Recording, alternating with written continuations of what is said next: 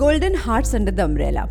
That is your daily mental Fitbit Sunday story of gratitude. Sent to us by Tejoo Bambulkar, who, by the way, is an Asli Mumbaikar at heart but lives in New Jersey for a very long time. If you have a heartwarming story to tell us, then don't waste time. Write it quickly and send it to me on my email ID, write, W-R-I-T, at aditisurana.com. I would love to read out your story in our listener special segment, Sunday Story of Gratitude. Hi there, I'm your host Aditi Surana, a high performance coach and the founder of India's first mental gym called APT.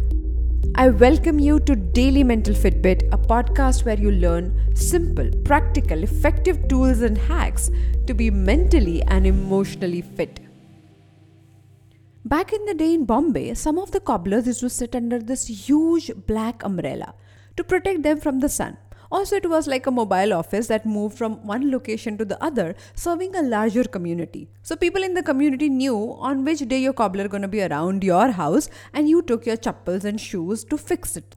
On one summer afternoon, Tejoo's mother was cooking something special for the guest, and she realized she ran out of some rice. She asked Tejoo to quickly go to the nearby store and get it. Tejoo, who was then a teenager, like an obedient child, went to help her mother.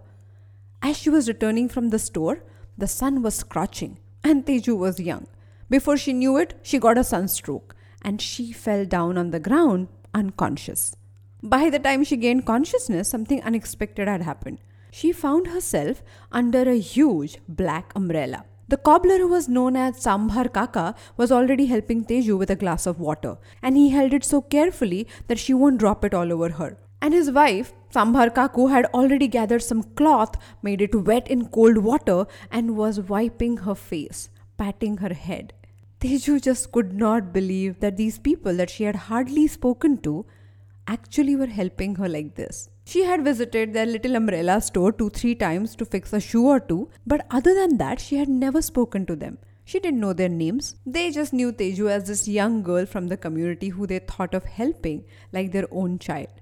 She was so touched and so moved. Tejoo says till date she remembers that little incident and how kind both of them were. Now Bombay has grown as a big city. You don't find such cobblers anywhere. But you still find golden hearts under the umbrella when you need someone to help you. So, if you have a heartwarming story like this, then please write to me because I am grateful to read such amazing stories every single week. Just to remind you again, my email ID is write, W-R-I-T, at aditisurana.com.